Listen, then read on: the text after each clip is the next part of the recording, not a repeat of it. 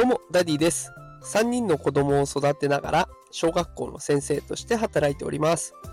このテクラジでは、AI や NFT といった最新テクノロジーについての情報を毎日お届けしております。さあ、今日のテーマは、GPT 作りを全員がやるべきシンプルな理由というテーマでお送りしていきます。さあ今日はね、あの、私も毎日作っている GPTs についての投稿になっています。GPTs っていうのはですね、オリジナルのチャット GPT みたいなものをイメージしていただければと思います。チャット GPT っていうとね、画像を作ったり、文章でね、何か作品を作ってくれたり、物語を作ったりとか、あとはデータを読み込んでそれを要約してくれたりとかね、そんないろんな使い方ができるんですけれども、まあ、いろんなことができるがゆえに、こうね、何でもかんでもこう、いちいち設定をしていかないといけないんですね。あなたはプロのなんとかなんとかです。例えば編集者ですみたいな感じで。あの、編集者の目線から文章を作っていってくださいとか、これを要約してくださいみたいな感じで、まあ、一個ずつ設定をして、あの、欲しい情報をね、生成してもらうっていうようなステップを踏まないといけないんですけれども、この GPT 図を使えば、その設定が不要になります。で、だから、自分が欲しいというか、自分が作りたい内容に合った GPT 図を使ってしまえば、一発で答えがもらえるっていうような、そんな状況になるんですね。で、この GPT 図は課金している、チャット GPT を使うのに課金している人だったら、誰でもね、簡単に作ることができます。で、これを全員やっぱりね、やっていった方がいいんじゃないかなって思う理由を今日は紹介していきたいと思います。前置きが非常に長くなってすいません。結論を先に伝えます。結論として、なんで GPT 図を使った方がいいのかっていうと、スキルのトレーニングになるからなんですね。スキルのトレーニングです。で、これどういうことかっていうとですね、あの、私も毎日作っていてもう60日を超えて大、もう70日か、になるところなんですけれども、あのね、こう作っていくと、どんな GPT を作ろうかなっていうアイディア出しの段階で、自分が困っていることを一回思い浮かべるんですね。だから最近作ったの GPT で言えば、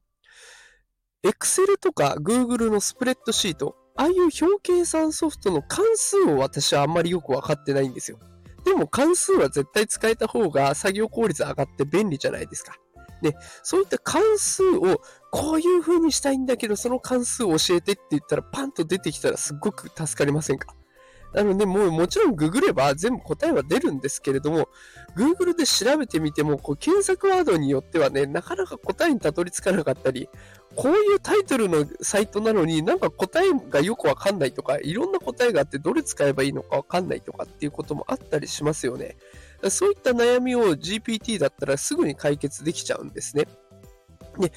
で他にも、あの私が他に作ったもので言えば、子育てで悩んだ時のアドバイザーみたいなね、そんなサービスを作りました。で、子育てって言っても、その年齢別によって悩みって変わってきますよね。生まれたての時と、あとはね、保育園に上がる時と、で、小学校に上がる時、中学校に上がる時、高校に入ってからって、悩みのレベルが全然違うので、それに合ったね、しかもすぐに返事をくれるようなサービスが欲しいなと思って、それも作ってみました。で、だからそんな風に考えると、そなんだろうな、自分の困ったことを解決するためのスキルをレベルアップするため、ね、こういうのが困ってる。だからこの技術習得したいな。ああ、そうだ。じゃあ GPT 作ろう。みたいな感じで自分のスキルアップに直結するんですね。